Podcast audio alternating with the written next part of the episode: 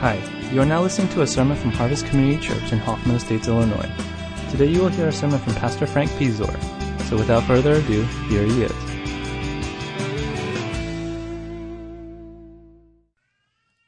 Lord, we, uh, we really do believe that the preaching of your word is different than every other spoken communication. And the world has trained us to either seek entertainment or critique what we're hearing. But when you speak to us through your preachers, Lord, we believe that it is holy time, and those are holy words. And we know, God, that far more than the eloquence of the speaker, it is the openness of our hearts that will make the difference. And so we ask each one of us, wherever our minds or hearts may be this morning, that you would open our hearts to you and what you're going to say. We believe that we are not here by accident, but we need to hear these words today. And so open our hearts, pave the way. And we pray that these words would change the way we think and see and understand and live. We pray that you would hold up Pastor Frank as he preaches, give him the anointing of your Holy Spirit. And we pray this in Jesus' name. Amen.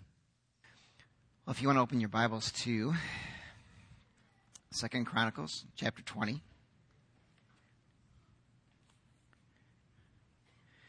I really have no idea how I'm going to follow up after Emily because that's probably the real sermon there, you know what I mean? So what you're hearing afterwards kind of is, is, fluff. I've, I've also noticed over the years that I've been at Harvest, it always seems I follow somebody who lives out the sermon and then afterwards. So yeah. And I'm also glad for the break because I don't think I could have gotten up here right afterwards um, either. Second Chronicles chapter 20. Now, before we start, I just I want to warn you um, that the big idea of this passage is not the big idea that I'm going to focus on, which is probably a, a little bit unfair to the text itself and the message that God wants to convey, which ultimately is that He is in control, and uh, when He takes charge, uh, good things happen. I'm going to focus on something a little bit different, and I'm going to focus on the part of waiting. So, for those of you who are a little bit more technical, the big point or the big idea that I'm going to try to get across is not necessarily the big idea of this passage. I'm going to run us through it, and uh, then we're going to get to that place where we're going to apply it. So we're going to try a little bit of a, a, a give and go story, principle, illustration sort of thing. Second Chronicles, chapter 20. We'll read the first verse. It says, after this, the Moabites and Ammonites, with some of the Meunites, came to make war on Jehoshaphat. Now, when you pull a king out of the hat, in a sense, you're at a loss as to what's really going on here. And I want to give you just a little bit of a background of who Jehoshaphat is. He's basically, overall, a very good king. In fact, if you read through Kings and Chronicles, it talks about uh, this was a good king, and here's why, and here's the things that he did, and went into that. And that's the first few verses that when you read a little bit earlier on here in Second Chronicles, is what is exactly said of Jehoshaphat. He is a good king. It's a very good start. Unfortunately, as you move along in the story, you finally get to a place where it says that after gaining much wealth and honor, Jehoshaphat got a little arrogant and he made a bad choice. He decided to make an alliance with his cousin king in the northern kingdom, Ahab. And if you know anything about Ahab, Ahab was the most wicked and evil of the northern kings. Not a good guy. And when he's making this alliance, he's basically saying, God, I have achieved wealth and honor. I'm in a good place. I don't need you anymore. And so I'm going to make this alliance, which is a bad alliance, probably in your eyes. Of course, Jehoshaphat wouldn't say that, but from a, a third view perspective. But I'm going to do this, and uh, I'm going to go my own way. I think this is going to work out. I see some benefits to this. This is a good idea. It's a good plan, but it's not. Because Ahab talks Jehoshaphat going to war. And in the midst of the big battle, here's how good of an ally Ahab is. He turns to Jehoshaphat and he says, listen, um, I know they're gunning for me. This is a paraphrase, by the way. This is not the new international version or anything. But I know they're gunning for me, but I'm gonna, I'm gonna go in disguise, okay? But you go in your kingly robes, okay, dude? and we're to go fight. So what happens? Well, in the midst of the battle, as the enemy's looking out for the king, they go, hey, that guy in the nice looking robes over there must be Ahab. Let's go get him and let's kill him because the reality is it's Jehoshaphat. That's a great ally, isn't it? It's like having a friend who comes up to you and says, hey, you know, um, I don't know, let's go skiing. And uh, I'm going to take the nice little cliff here that goes, not nice little cliff because there's no nice cliff, right? I'm going to take the nice, I don't go skiing either. I'm going to take this nice little path down, but you go down that really treacherous way, okay, buddy? Because you're going to really love skiing. I know you've never gone skiing before. What kind of friend is that? It's not a really good friend. Well, in the midst of this battle, Jehoshaphat says, Whoa, God help me. I'm in trouble because they're gunning for me.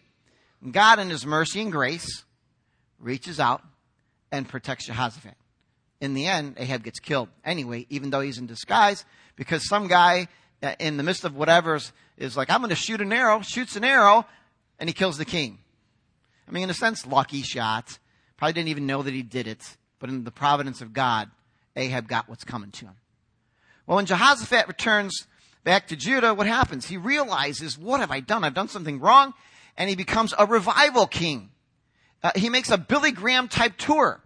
He visits the land and he's trying to tell people about God and he's, he's trying to draw them back. We don't, we can't worship these false gods. We've got to stay away from them. We've got to get rid of all this stuff. We must turn back to God. And that's how chapter 19 ends. And let's read it again. After this, the Moabites and Ammonites, with some of the Meunites, came to make war on Jehoshaphat. That's what you get for following God. Here he is, doing what he's supposed to be doing. And mind you, that was sarcasm.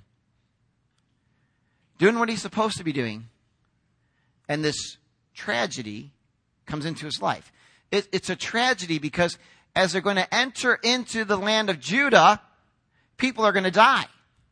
The very people that he had spent time with are dying or are surrounded by this vast number of people.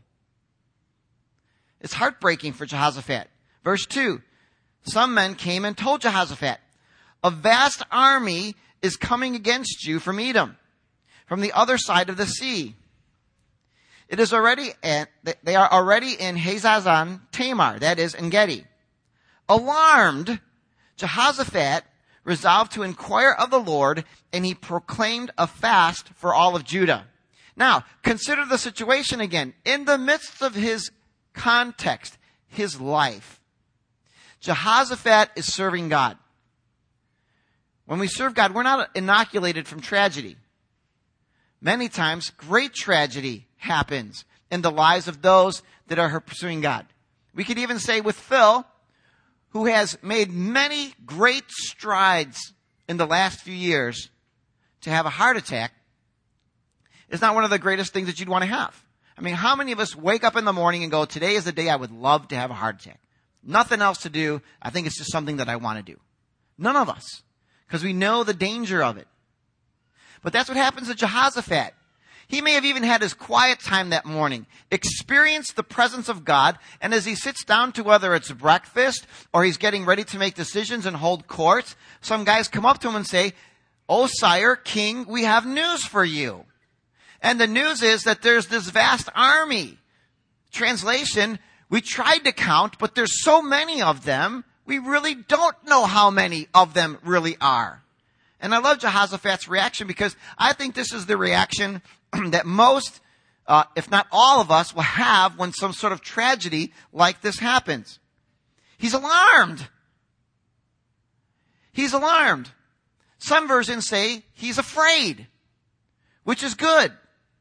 It's a real thing. It is a real reaction when tragedy happens. You wake up in the morning, you go to work, and they hand you a pink slip. It's a tragedy. You think to yourself, how am I going to take care of my kids? How am I going to take care of my family? What are we going to be able to do through all of this? I don't know many people that would go, thank God. And maybe some of you might, in, in the, if you got fired, you could go look somewhere else, but not many people in a place with family and kids and a home and all the other stuff are going to say, I'm so glad today that I got fired and I have no way to make a living and I'm really worried about having to feed my family. Wow, that's awesome.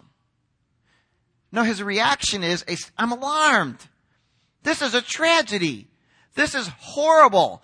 People are dying and more will die my people, my people whom I have grown to love and care about and see them come to know the Lord more, now are experiencing tragedy themselves. And he's alarmed. But his reaction goes on. Jehoshaphat resolved to inquire of the Lord, and he proclaimed a fast for all of Judah. The people of Judah came together to seek help from the Lord. Indeed, they came from every town in Judah to seek him. Here's what I think, to me, Jehoshaphat's reaction says.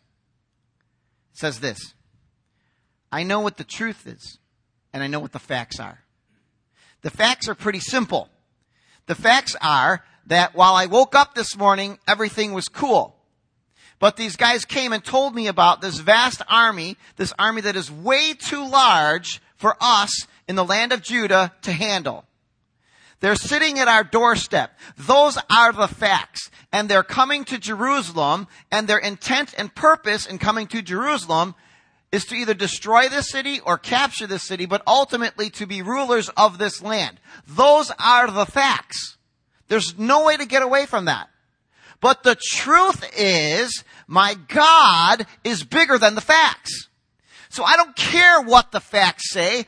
All I know is that I've been walking with God, and even though I don't understand what God is doing, and even though I'm alarmed or living in fear and having a difficult time with this, I will seek God because the facts do not run my life. The truth does. And the truth is that my God is bigger than this vast army. And so instead of living in fear, what I'm going to do is I'm going to gather everybody together and we're going to fast and pray. Because we all know the facts. There's not anyone going there and saying, no, there's no army there. There's no illness. There's no whatever it is that the difficult situation there's that's reality and we have to face that. It is there. It is difficult. It is hard. It is painful. It is to a place where I want to give up. And I think listening to that song and listening to Emily, it's a statement of listen, this is not easy. I can stand before you and say God has been good, but it's still not easy.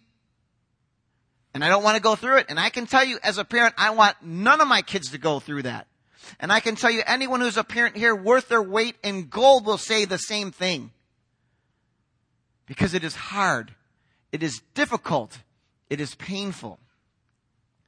When our son Daniel had his surgery for his heart, you just sit there and you wonder, what happens if something goes wrong? And every time I look at that little one and I see her running around and having fun, and I just, I, and, and, and not to be a pessimist, but living in a real world, wondering what if something goes wrong? Can I be like Jehoshaphat and inquire and seek God in the midst of that? I look at Jehoshaphat and I go, man, I don't think I could do that. I honestly don't think I could do that. I think my response would be, God, what Look, are you blind? What have I done for all of these years and this is what I get? Jehoshaphat is different. And as we follow this king and we want to learn from him, I want to know why. Why are you different? This bothers me. Because your initial reaction is fear and yet you resolve to inquire of the Lord. How does somebody do that? Because Jehoshaphat had a grasp that the truth was more important than the facts. He understood that his God was bigger than his problem. I once heard a vineyard pastor years ago, man, it had to be at least 20 years ago. He said, The problem is not the problem, The problem is our reaction to the problem. Because you're always going to have problems. That's the only thing I remember that guy said. But it stuck with me because it's the reality. Because really, what are we, what is, in a sense, he's saying that the problem is the problem. It is a problem. You cannot deny that it is a problem. You can never do that. Once you do that, you're losing part of the battle. But the bigger problem is our reaction to the problem.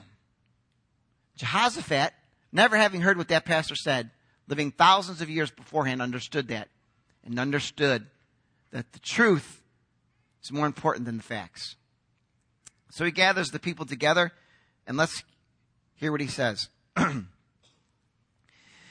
Jehoshaphat, Jehoshaphat stood up in the assembly of Judah and Jerusalem at the temple of the Lord in front of the new courtyard and said, O Lord, God of our fathers, are you not the God who is in heaven? You rule over the kingdoms of the nations. Power and might are in your hand, and no one can withstand you. O our God, did you not drive out the inhabitants of this land before your people Israel and give it forever to the descendants of Abraham, your friend? They have lived in it and have built in it a sanctuary for your name, saying, If calamity comes upon us, whether the sword of judgment or plague or famine, we stand in your presence before this temple that bears your name and will cry out to you in our distress, and you will hear us and save us. The truth is greater than the facts. It's like, what did David see when he saw Goliath? Did he see the nine foot giant that was in the way? No, what he saw was this puny guy who was messing around with his God. And he wasn't going to stand for it. When the Syrian army came and they surrounded the city in which the prophet Elijah was, and his servant Gehazi went out there and he said, Wow, master, look at this, man. They're surrounding us. We're going to die. This is bad. And what did Elijah say? Dude, you need new eyes. You need to open your eyes. And so Elijah prayed and he opened up the eyes of Gehazi and Gehazi saw, wow, there's a lot of Syrians. They're still there. They didn't go, they didn't go anywhere, but there's a vast army of angels surrounding them greater than the host of the Syrians. That's what he saw. When Daniel was dropped into the lion's den, he didn't see a bunch of kitty cats chasing mice around. He saw lions. Those are the facts. They're lions. They're hungry. You look good. I want to eat you. But he saw the truth. And that's what Jehoshaphat is saying. He says, God, you're bigger than all of this. It's not good. Still not good. But you're bigger than all of this. He goes on. Verse 10.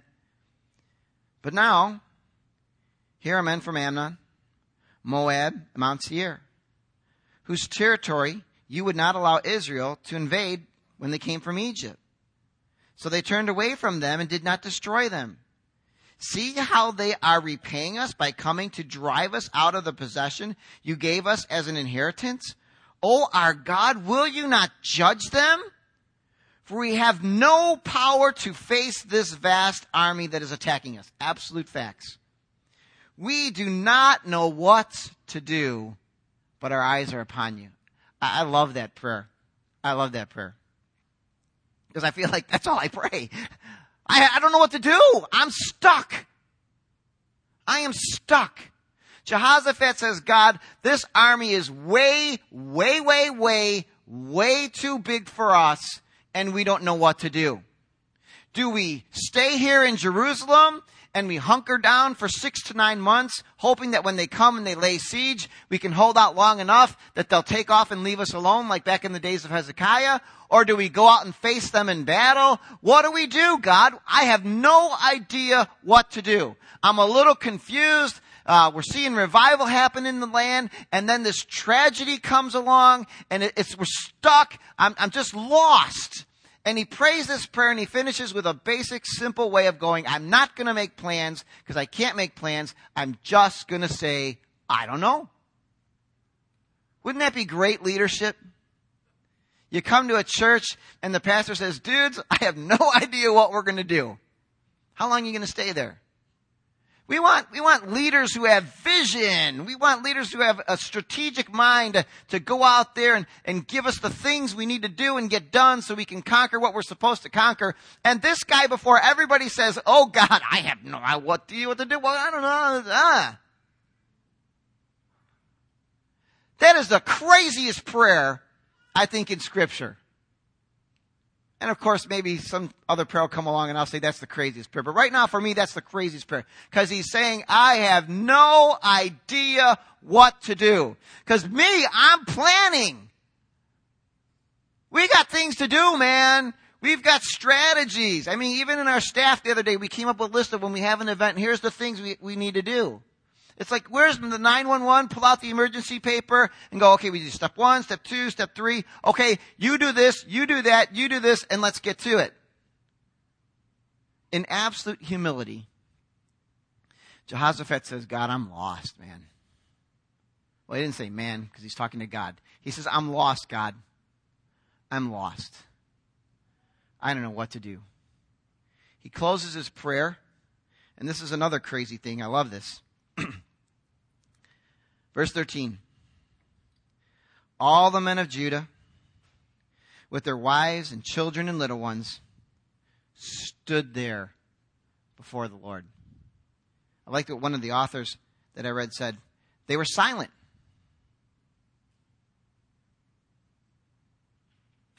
Just how many of you are uncomfortable with that five seconds, right? It's like, oh, come on, say something. Because we don't like to be silent. We don't like to wait. We want an answer. I don't know if you're like me, but I'll tell you this much. When I pray, I tell God, God, okay, this is what's happening. I know you're in heaven. I know you see that. I'm not really sure you're seeing fully, but I'm going to tell you, this is what's happening, okay? Now, what's the answer? Okay, uh, and then I'm on my way. I can picture the scene of these people just standing there some are weeping, some are crying, some are in fear, thinking of what's going to happen or what could possibly happen. And there's still yet silence. And they're waiting for God to say something because the leader has said, I have no idea why this is happening. And I have no idea as to how we're going to get out of this. Isn't that wonderful? They sit there and they're silent. Now, how many of you love to wait? How many of you are waiting to turn 50? Some of you are over 50. That's okay. We still love you and always will. Next year, believe it or not, I will be 50. Yeah, I know I'm old, um, but I still played softball for four games yesterday, and my legs don't hurt yet, but they'll kill me tomorrow. How many of us love waiting in lines at the grocery store? Simple first world problem. If you're like me, you go to the grocery store, uh, even Dominick's, although Andrew's not here, so I can say something about Dominick's, right? Even you go to Dominick's and you wait, you know, you see the, the short line and the longer line and you think to yourself, and I don't know if you get like me, and I, and I think I've shared this before, you start paying attention to who's where in the line, right? Because you want to beat them out. So you might look for that line and you get the shorter line and you think you're going to beat them out and what happens? The old lady in front of you starts arguing about the price price check, counter three. Right? So you're stuck and you're seeing all the people that were behind you going by. Don't you get angry? Let's be honest, drivers. How about those times when they have those merges, right? Right? And, and if you're like me, you're the cool guy that goes on the side and you got all the people and the other person that drives over just a little bit so they don't let those people by, right? You don't like waiting. How angry do you get when you're in that line and you're watching those people go? Because we don't like to wait. We hate to wait. And we bring it into our prayer lives and we say, God, here is my situation. I know you know my situation. You know me. You know my circumstances. We're got that understood. Great. Now speak to me immediately so we can get done what we need to get done. Because we can't wait. And I wonder if God says, hold on a second. Well, more than a second. Uh, let's talk 25 years. like the time Abraham had to wait to have that child. Hey, let's talk 120 years, the time that Noah had to wait. Let's wait a little bit here. I don't think God's response was immediate. I think there was a sense of dependence where the people are waiting literally upon God, something that is lost in our culture and our spiritual lives today because we don't know how to be silent before God because we want to be strategic and visionary and get things done because if we don't get things done, then we're not really doing things that God wants us to do, not realizing that the big thing that God might very well want us to do is to slow down and wait and let him take over. It's like Habakkuk, whose complaint was, God, look at this. I look around me and all I see is corruption. And he wasn't even living in Illinois. Right?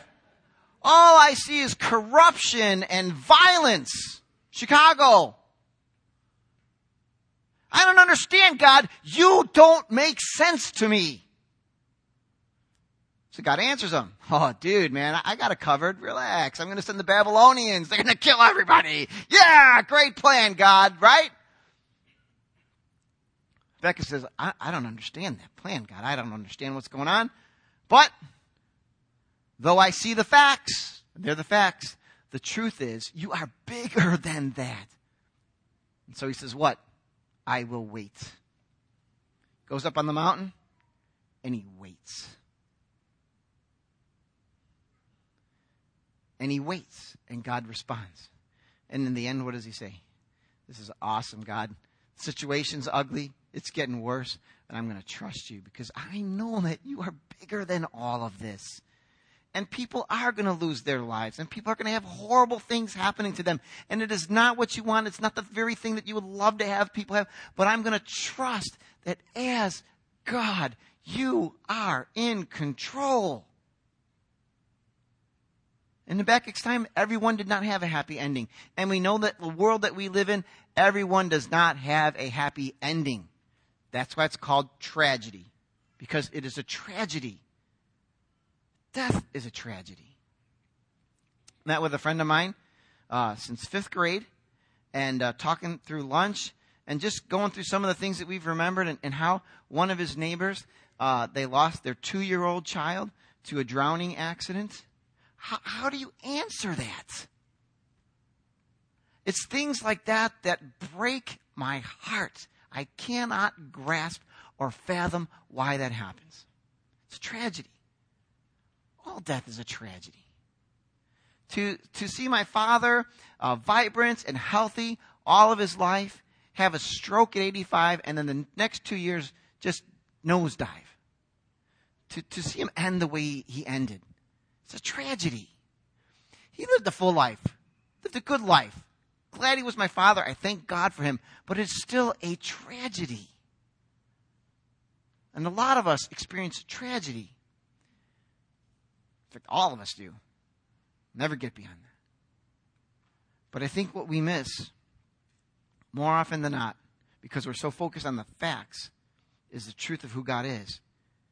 And the people just stood there and they waited in silence. God, what is it that you're doing? Help us. We are in need. We are scared. We are fearing literally for our lives. This is a bad situation. Well, this is one of the craziest stories in Scripture because this is how God responds. Verse 14. Then the Spirit of the Lord came upon Jahaziel, son of Zechariah, son of Benaiah, the son of Jael, son of Mattaniah, a Levite and descendant of Asaph, as he stood in the assembly. So God's going to speak now through this prophet, and this is what he says. Verse 15. Listen, King Jehoshaphat, and all who live in Judah and Jerusalem. This is what the Lord says to you. Do not be afraid or discouraged because of this vast army. The reason he's saying this is because they are afraid and they are discouraged. It is very discouraging to serve God and have your life blow up in front of you. Unless you react like Jehoshaphat. The battle is not yours, but God's. Tomorrow, march down against them. They will be climbing up the pass of Ziz. And you will find them at the end of the gorge in the desert of Jeruel. You will not have to fight this battle. Take up your positions, stand firm, and see the deliverance the Lord will give you, O Judah and Jerusalem. Do not be afraid. Do not be discouraged. Go out to face them tomorrow and the Lord will be with you. That is a very repetitive message because they needed to hear the message twice. That's how fearful and discouraged they are. And God's instructions are very simple. You just gather everybody up and you go to the stadium, and I'll say stadium in a loose way, and you watch the fight. You're not going to join it. You're just going to watch. And what kind of answer is that? I don't understand that answer either because I'm not God. And his perspective is absolutely different. So the facts are you go out there and you watch, which makes absolutely no sense whatsoever until they go out there and they watch these guys going at each other.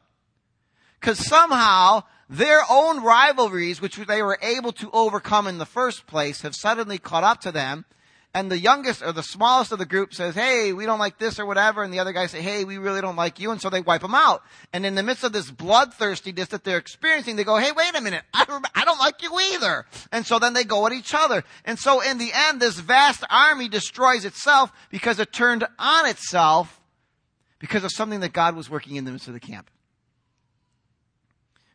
God has delivered them. Now, how did they get to that place? They got to that place because they waited and they listened. I really think myself primarily struggle with the difficult circumstances in our lives because we do not wait to listen to what God has to say about what God is doing.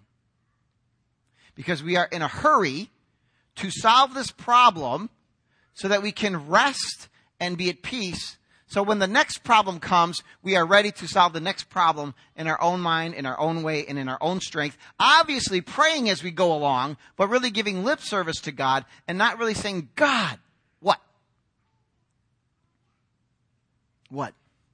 If we want to follow the king, and this is why I say this is not the big idea, but it's something that I'm focusing on. If we want to follow this king as we follow the King Jesus, I think we really need to learn how to wait. To slow down and say, God, what do you see? Three questions. Let me give them to you. God, what do you see? So that we can understand what the facts are and what ultimately the truth is. And God, what are you doing? Question number two, God, what are you doing? And then question number three, God, what do you want me to do? And you know what? In this instance, God didn't want him to do anything. Just go out there and watch, and have a picnic, and pick up the spoils when everything was all said and done. Because what God sees is something different from what we see. And that's hard to accept. At least I think it is. It's hard for me to accept and say, God, these are my circumstances. And again, I'm repeating myself, but you know me and you know my circumstances and I do not understand what is going on and I don't see anything happening. Why are you silent? Well, he sees something that I don't see. So now my decision is what? To look at the facts and say this is bad and it's getting worse? Or do I need to look at the truth and say, God, some odd reason, you have a plan and you're bigger than this. And I'm going to trust that. What do you want me to do? What do you want me to do? What's the thing that is going to be best in this situation? Not easiest, not painless, but ultimately, what is best? Because I really think, when I think of Jehoshaphat and his reaction that he really cared about his people. Really, really cared about his people.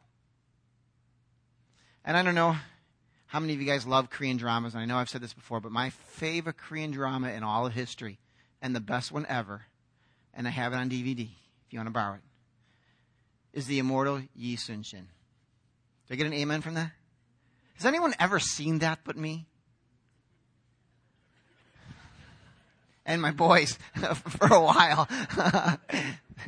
Dude, come on. You guys, I, I, this is how good this is. This drama is so good. If every politician was as politician-y as this guy was, our world would be absolutely different. Because when he lost people, he took it to heart. It broke his heart. Not the God bless the American people nonsense that we hear nonstop from left and right. Because if y'all really wanted to bless us, it'd be different. Which, of course, I just lost our tax exemption. Sorry about that. But seriously, and that's the thing that bothers me about left and right. Everybody's like, this, that, that, that. and you know, come on, guys. This Yi Sun Shin was so concerned when he lost people he cared, and he refused to go into battle knowing that he would lose people because it bothered him that much. Now he knows he's going to lose people when he goes to the battle, but when the king says, dude, you attack now, he said, no, because that's dumb. And we're going to lose, and a lot of people are going to die, and I'm not going to do it. And the king said, fine, you don't have to, you traitor. And they took him off, and they threw him in prison, and they beat the daylights out of him. And you know what happened in the end? They lost that big battle. And then the king wakes up and goes, whoa, wow, maybe he was right. Let's bring him back. Because he cared. And I think that is Jehoshaphat. So it's not like Jehoshaphat is going like, oh yeah, I'm in my ivory tower. It's no big deal. You know, yada, yada. No, he cares. But he gets to a place where he says, God, I am stuck. I just know that you're God. I know that you're bigger than the facts. The truth is that you have this in control. People are losing their lives. I don't understand. It's breaking my heart, but I don't know what to do and I don't know how to do it, so I'm just going to wait.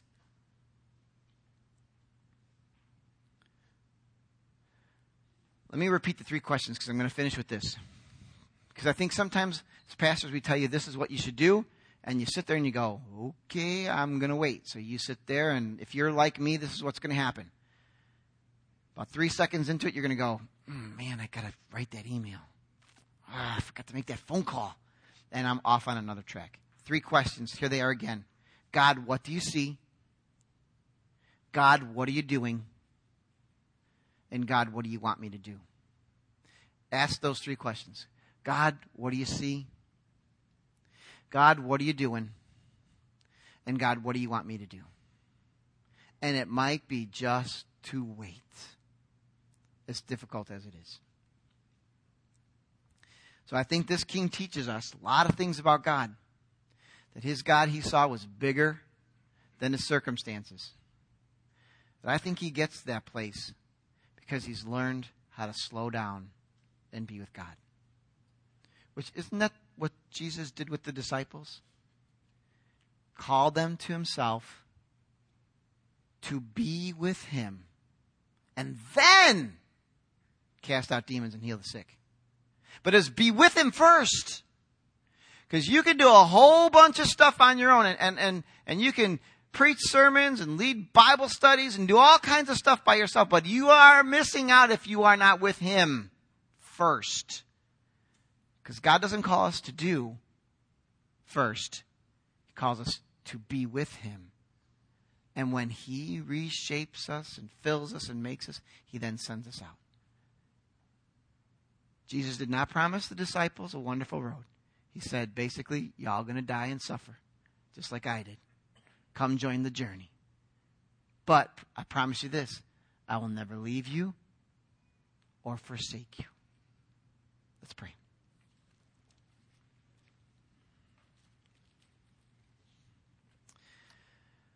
Our Father in heaven, sometimes, I think most, if not all of us, feel like Habakkuk and wonder. And I look at my life and I see what happens, and I see what's happening, I'm confused. Sometimes I'm even alarmed. I question you and wonder what are you doing?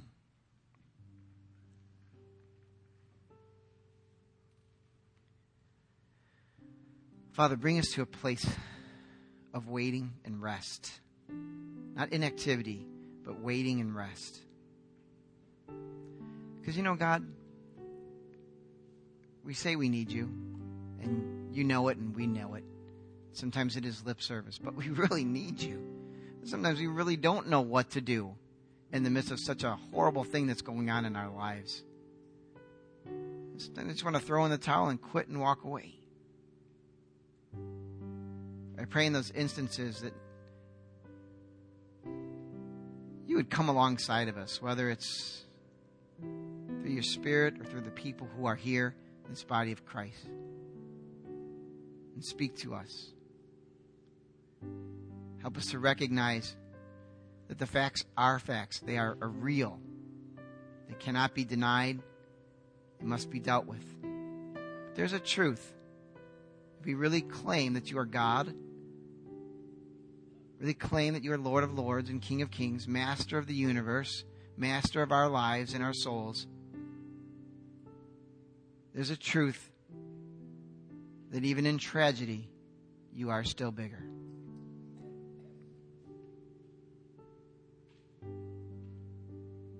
Losing a job,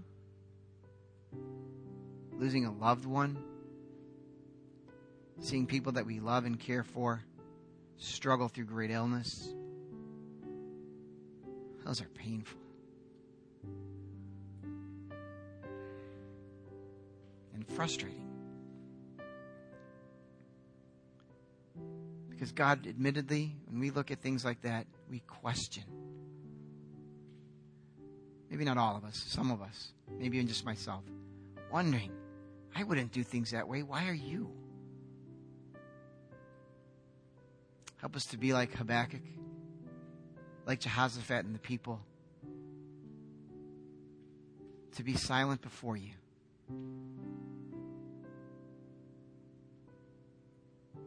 And though in this case, for Jehoshaphat and the people, it turned out great, didn't do the same thing for Habakkuk and the people back then. So God, you changed their attitude because they refused to change their actions. Father, we pray for your mercy and your grace to give us strength to be like Jehoshaphat, to resolve to inquire of you. Father, please, we ask, do not hide yourself. Do not walk us through the desert without a sense of your presence. Father, even now, I come, we come before you and ask, God, please, with boldness, we ask, please, give us mercy and grace to be strong. Not to endure and not to just persevere, but in some strange, divine, Holy Spirit, Christ like rejoicing. For the cross, the greatest tragedy this world has ever known. that Jesus saw the joy set before him. Not the cross, but the victory of the resurrection. An eternal life that all of us who follow Jesus, who believe in him, will experience. Our God, be God. Come and fill us in our pain, in our terror, and fill us. We pray this in Jesus' name. Amen.